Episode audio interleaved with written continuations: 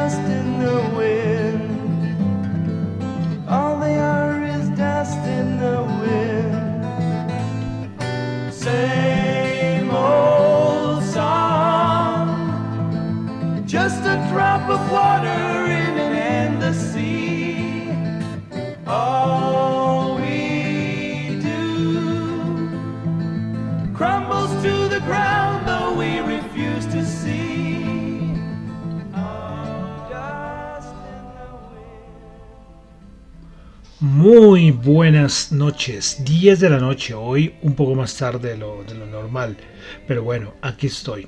Mi nombre es John Torres y este es el resumen de las noticias económicas del el día. Y comenzando de nuevo con músicas que entramos en nuestro recuento musical de 1922 a 2022, estamos, entramos en unos años donde hay que casi por obligación resaltar dos canciones. Entonces, por eso toca una al inicio y una al final. Y hoy abrimos con la agrupación Kansas con su Dots in the Wind. Escuchemos unos segunditos la canción.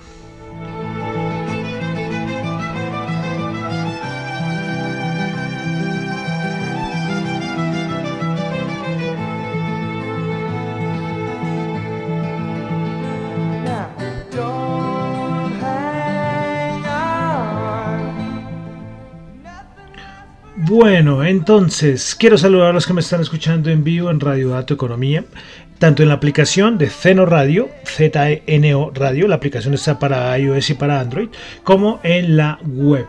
También quiero saludar a los que me escuchan en el podcast, en Spotify y en Apple Podcast, no olviden calificarlo de 1 a 5 estrellas, y también los que me escuchan en Google Podcast y en la aplicación de streaming descentralizada Tita TV. Bueno, vamos a comenzar entonces con el resumen de las noticias económicas del día, recordándoles que lo que yo comento acá no es para nada ninguna recomendación de inversión, son solamente opiniones personales. Bueno, vamos a comenzar.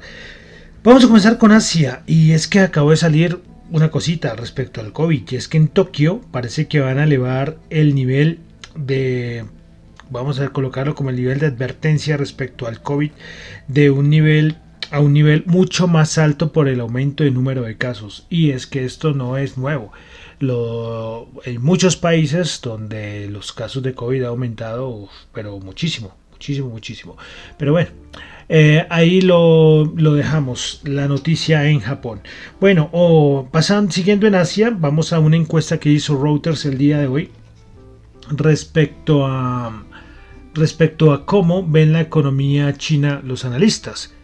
Bueno, eh, respecto a los resultados de la encuesta de Reuters respecto a la economía china, dicen que en el segundo semestre esperan que la, que la economía china crezca un 1% nomás. Respecto al 2023, ellos ven que la economía china estaría creciendo un 5.3%. Para 2022, que la economía china crecería un 4%. Respecto a la inflación, en China ven que la inflación en China estaría en el 2.3 en el 2022. Entonces, pues bueno, este es el resultado de la encuesta de Reuters respecto a la economía de China. Bueno, vamos a Australia donde tuvimos tasa de desempleo en Australia, el mes de junio 3,5% cuando se esperaba 3.8%. Pasamos a Europa, donde tuvimos el dato de producción industrial en la eurozona 0.8% el dato mensual se esperaba 0.3 bueno algo un poquitico positivo y el interanual ya se ubica en 1,6%, esperaba 0.3. Entonces un dato pues relativamente bueno, por fin un datico medio bueno en Europa. Bueno, hoy tuvimos datos de inflación, hoy la inflación es, es muy clave. Inflación en España, dato interanual 10.2%, en Francia 5.8% y en Alemania 7.6%. Datos en España sigue por encima del de dos dígitos, 10% en España. Bueno, eh, hoy el Ministerio de Relaciones Exteriores de Rusia dijo que Rusia tomará como respuesta a las sanciones de Occidente eh, lo que va a hacer respecto a las sanciones eh, que va que está colocando Occidente a Rusia, lo que va a hacer es llevarlas todas a Europa, lo cual va a ser algo muy doloroso que va a sufrir mucho Europa. Eh, y es totalmente claro, ¿no? Eh, lo, que está haciendo. Hoy precisamente eh, Wall Street Journal dijo que, que los temores de que haya un embargo de gas ruso podría paralizar las economías europeas y lo colocó, colocó una, frase bastante interesante, es que dijo el Wall Street Journal que los burgueses alemanes tendrán que congelarse en la oscuridad del próximo invierno debido a, a la respuesta de Moscú a las sanciones de Occidente. Entonces, tanto el Ministerio de Relaciones Exteriores rusa como el Wall Street Journal llegan a la misma conclusión, ¿no? Y ese es el temor. Recuerde que cuando estamos en la parte de, de, la parte que hablamos de petróleo y, energía, hablamos de eso. Hoy también Moody's dijo que los gobiernos de Alemania e Italia, eh, respecto a, al, si Rusia, a ver que me enrede, que me enrede, es que tengo que traducir acá al mismo tiempo. Bueno, que los gobiernos de Alemania e Italia van a sufrir mucho, lo dice Moody's, si se llega a detener el suministro de gas, lo que va a afectar significativamente, significativamente el crecimiento y la parte fiscal en Alemania o Italia. Entonces, tres puntos en común, ¿no? Avisos, amenazas, anuncios, bueno, no sé cómo, cómo decirlo, pero, pero por eso vemos la caída del euro. Por eso el euro está en paridad con el dólar, porque es que Europa está sufriendo mucho. Bueno, vamos a pasar ya a América. Hoy el Banco de Canadá subió tasas de interés 100 puntos básicos al 2.5%. Pasamos a Estados Unidos, el dato importante del día, el dato de inflación, 9,1% cuando el estimado era 8,8%, el dato interanual, el mensual quedó en 1,3%. Bueno, em, respecto a, vamos a mirar eh, algunos sectores, eh, cómo va el aumento interanual a nivel eh, porcentual. Bueno, los alimentos, ya el aumento va del 10.4%. La energía, 41,6%. Em, eh, otros, otros, eh, bueno, otros ítems, quitando los alimentos y la energía, subiendo el 5,9%. Y esos son los tres grandes sectores. si miramos, por ejemplo, la parte de vehículos usados, van el 7,1%, pero disminuyó este mes al 1,6% respecto a mayo que fue el 1,8%. Si miramos eh, el que más aumento tuvo fue el del combustible, lógicamente con 59.9 y el full oil con 98,5. Entonces, datos así rapiditos respecto a la inflación, eh, cerca a lo estimado, pero por encima. Eh, hay una cosa, y lo voy a ver si lo monto en mi, cuenta de Twitter, es cuánto estaría la inflación sin, subir, sin, que se hubiera hecho la modificación de cómo se calcula. En los 90 en Estados Unidos la inflación se calculaba hasta el 90 y, no me acuerdo, 91, 92, bueno, fecha exacta no recuerdo, pero era tan alta la inflación, en ese momento estaba Bill Clinton de presidente, dijo que vamos a cambiar porque esto está muy alto y se cambió a lo que se a lo que se tiene hoy en día pero entonces eh, hay analistas o eh, que hacen el, ver cómo estaría el dato de inflación eh, midiéndose o calculándose como se calculaba antes. Eh, al mes pasado daba un dato como el 14%. Entonces podrán imaginarse que debe estar como alrededor del 15%, que sería en verdad el dato de inflación. Pero bueno, pero bueno. respecto al dato de inflación, el presidente Joe Biden dijo que le parecía muy alto este dato y que él no podía como creerlo porque los precios del combustible y el petróleo han bajado los últimos 30 días. Pero bueno, eh, señor Biden, es que eh, esto es del mes de junio. sí, entonces yo también lo coloqué a mi Twitter. Yo sé que los commodities han bajado, pero es una bajada que todavía no se ve reflejada. Entonces ya, ¿qué pasó? Vamos a ver ya por fin el, techo de la inflación, por fin. Pues no lo sabemos, se supone, se supone, se supone que ya podríamos estar viendo el techo de la inflación, pero, pero es un poco arriesgado, ¿no? Porque uno no sabe qué puede pasar. Eh, pero, pero sí, eh, ya lo que se está viendo es a nivel de, commodities que podría ser vehículos usados, pero toca ver la parte del sector de, de servicios y alimentos. Serían los otros los otros ítems importantes a nivel de estar siguiendo a nivel del dato de inflación. Pero bueno, pero ¿qué dio este dato de inflación? Y es que eh, con el dato de inflación inmediatamente el mercado tuvo que reaccionar, pero ya a nivel de las estimaciones de qué haría la Reserva Federal con este dato de inflación. Y ya los fondos de, de futuros Ah, de, tasas por parte de la Reserva Federal ya indican que hay una probabilidad más del 80% de que ocurra un aumento de más de, perdón, aumento no de más de 100, de 100 puntos básicos en la reunión de julio.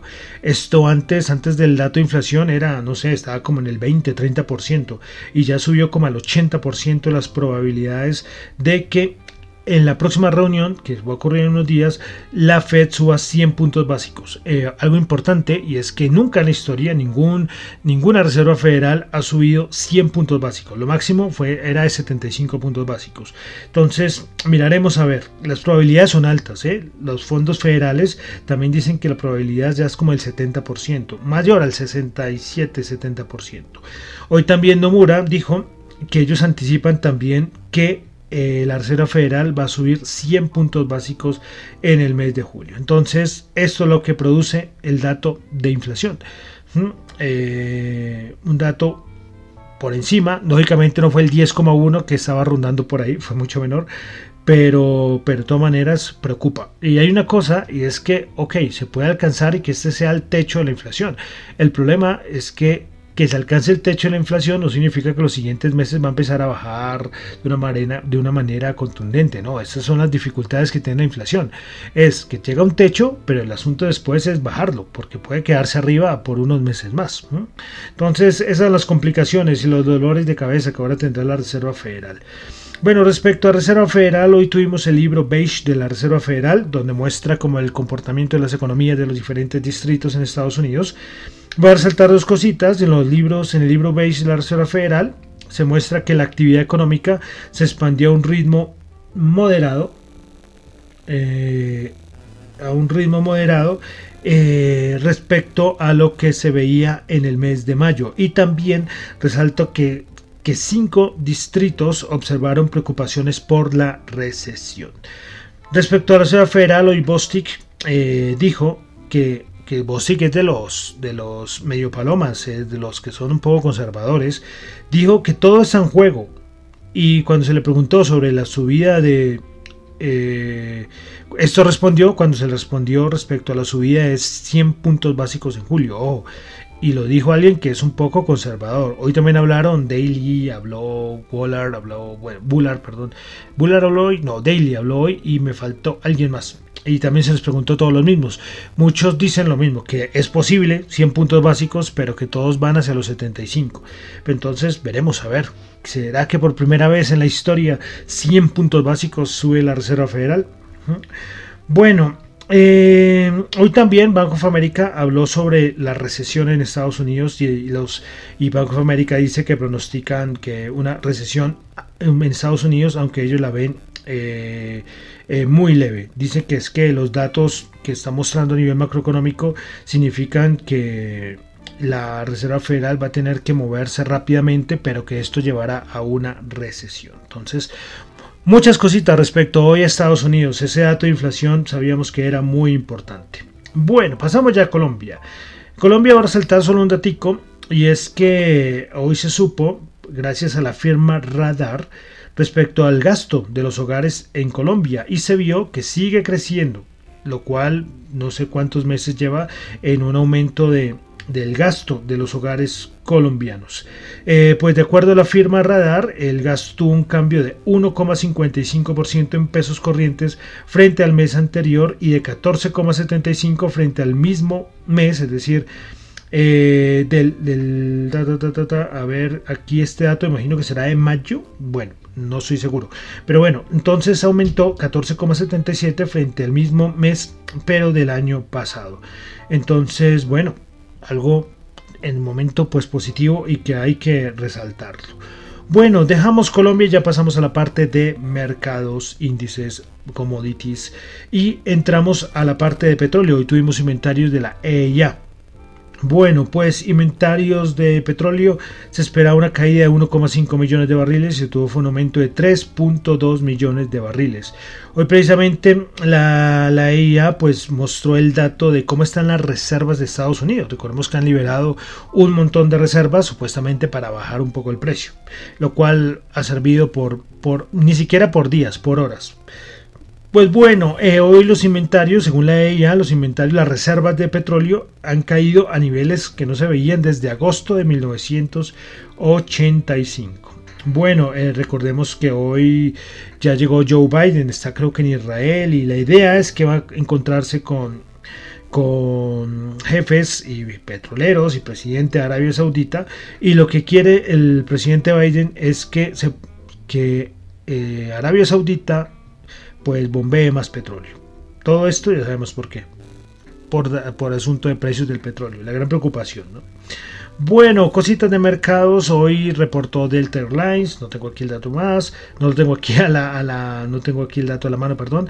Eh, y seguirán reportando. Recordemos que ya comenzamos las, los días de reporte de estados financieros en Estados Unidos.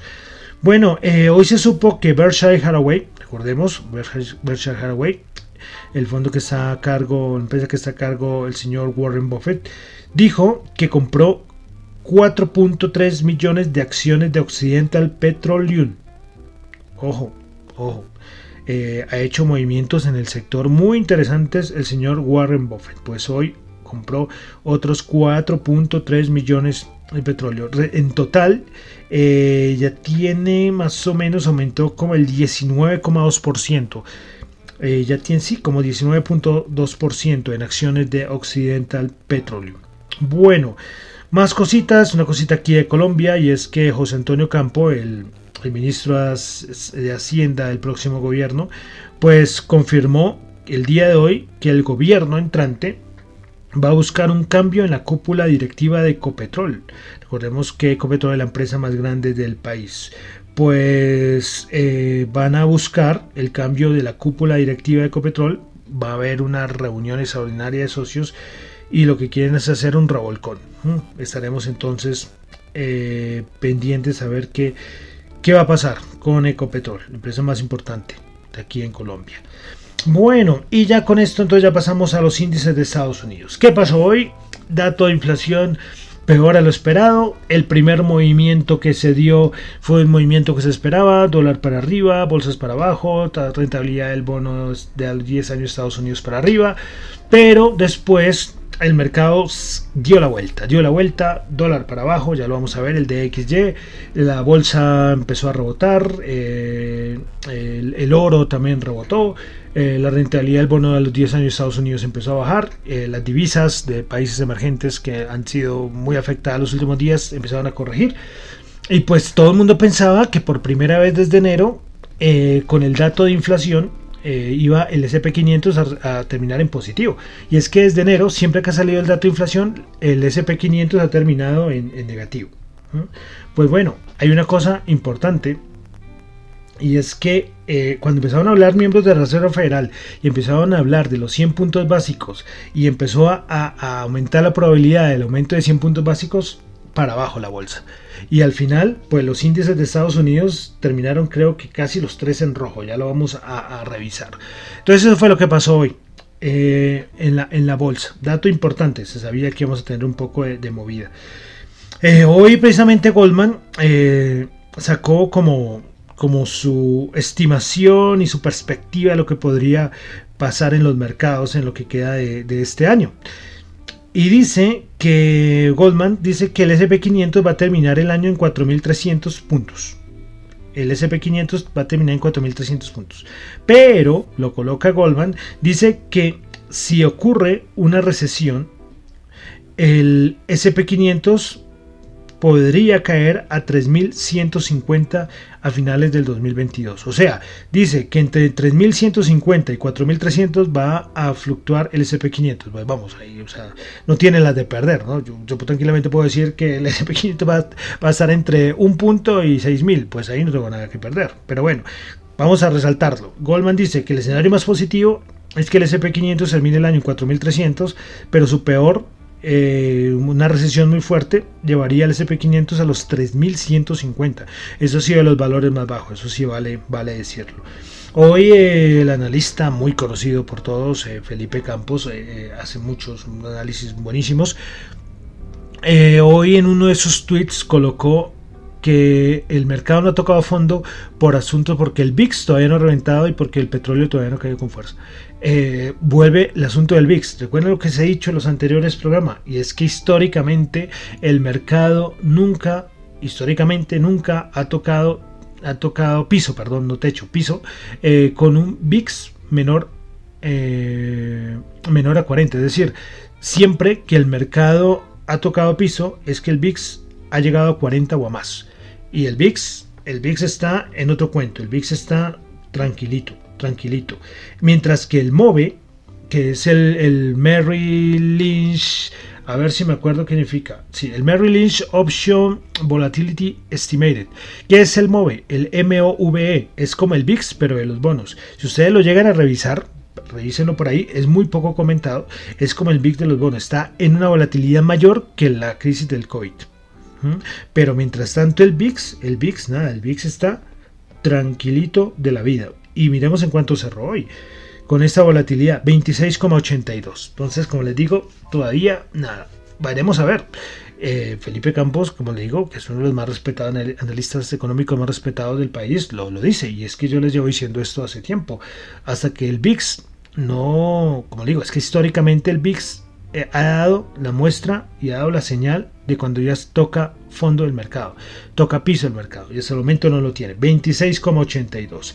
Vamos de una vez a revisar el DXY, el índice del dólar, que el día de hoy 108,3, eh, o sea, nada, eh, hubo movimientos fuertes en el día, pero sigue de todas maneras muy alto. La rentabilidad del bono de los Estados Unidos a 10 años en este momento ya se encuentra en 2,95, igual, o sea, poco. O sea, de verdad que el movimiento que tuvimos hoy fue un movimiento para arriba, un movimiento para abajo, pero al final, pues, no es que se haya avanzado mucho. Vamos a ver el euro. El euro está en 1,0034. Alcanzó a tocar, alcanzó a estar ahí debajito del, del lunes, que el lunes es un valor psicológico, pero muy, pero muy importante. Bueno, continuemos. Vamos ahora a los índices de Estados Unidos. Vamos a dar un repasito a los índices como cerraron el día de hoy. Bueno, vamos a comenzar con el Dow Jones. El Dow Jones el día de hoy. A ver si lo tengo aquí a la mano. Listo. El Dow Jones el día de hoy bajó 208 puntos. 30.772 puntos. Bajó el 0,6%. Principales ganadores del día en el Dow Jones tuvimos a Nike subiendo el 1,3%, Home Depot subiendo el 0,7% y Procter Gamble subiendo el 0,6%. Principales perdedoras en el Dow Jones tuvimos a, United Health eh, bajando el 2,5%, Boeing bajando el 2,1% y Walgreens Boots bajando el 1,9%. Vamos ahora al SP500 que el día de hoy bajó 17 puntos, 3.801, bajó el 0,4%.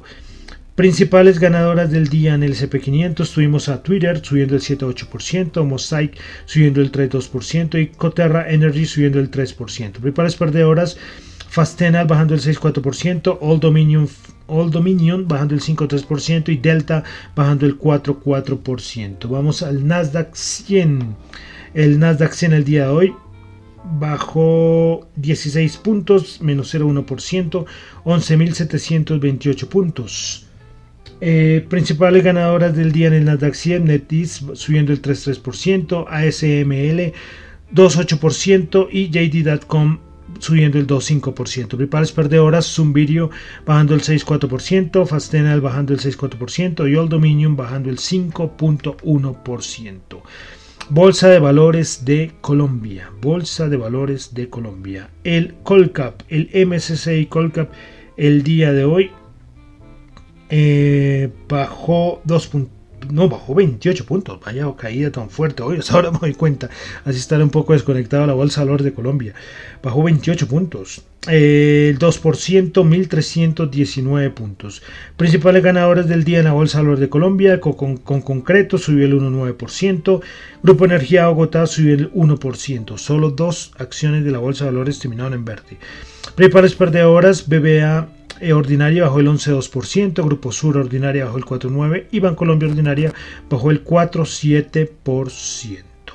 Bueno, vamos a la parte de commodities. Vamos a mirar, recuerden que ahora lo que estoy viendo es lo que está en este momento.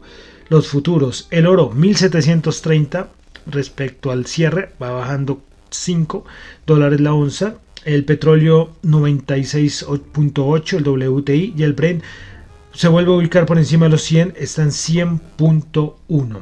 Bueno, vamos a dólar en Colombia, que hoy se dio un respiro, es que ya las últimas las últimas subidas habían sido fuertes, aunque te sigue muy alto, 4.557 terminó el dólar. Eh, pero recordemos que el DXY está en 108 otra vez, está en esa zona alta. Veníamos a ver si mañana volvemos a otra vez a subidas del dólar en Colombia. Y finalmente, como siempre, vamos a terminar con los criptos, las, los criptoactivos. ¿Listo? Bueno, a ver, vamos a ver los principales criptos, como siempre, por market cap, quitando las stablecoins.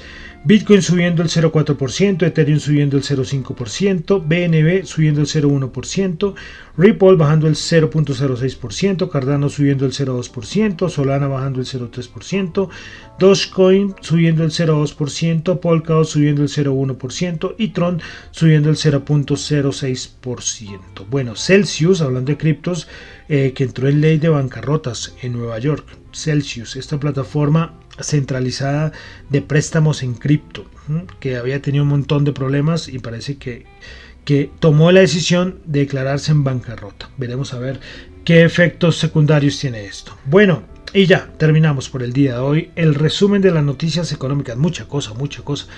Sí, uno trata de, resumir, pero sale un montón de cosas, ¿no? Oh, por Dios. Pero bueno, ya, terminamos por el día de hoy el resumen de noticias económicas. Recuerden que lo que yo comento acá son solamente opiniones personales, no es para nada ninguna recomendación de inversión. Si les sirve lo que yo les digo acá, pues maravilloso. Pero recuerden que lo importante es tomar sus propias decisiones.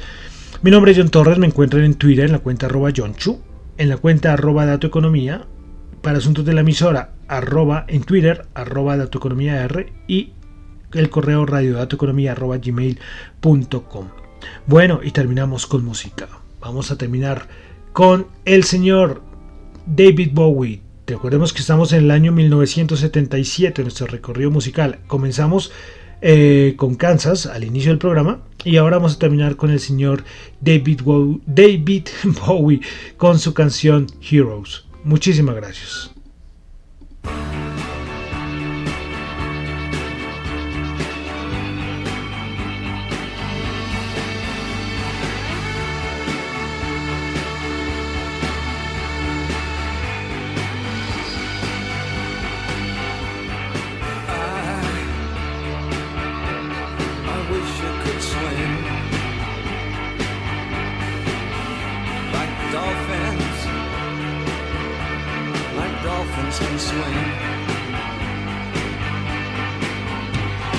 nothing, nothing will keep us together.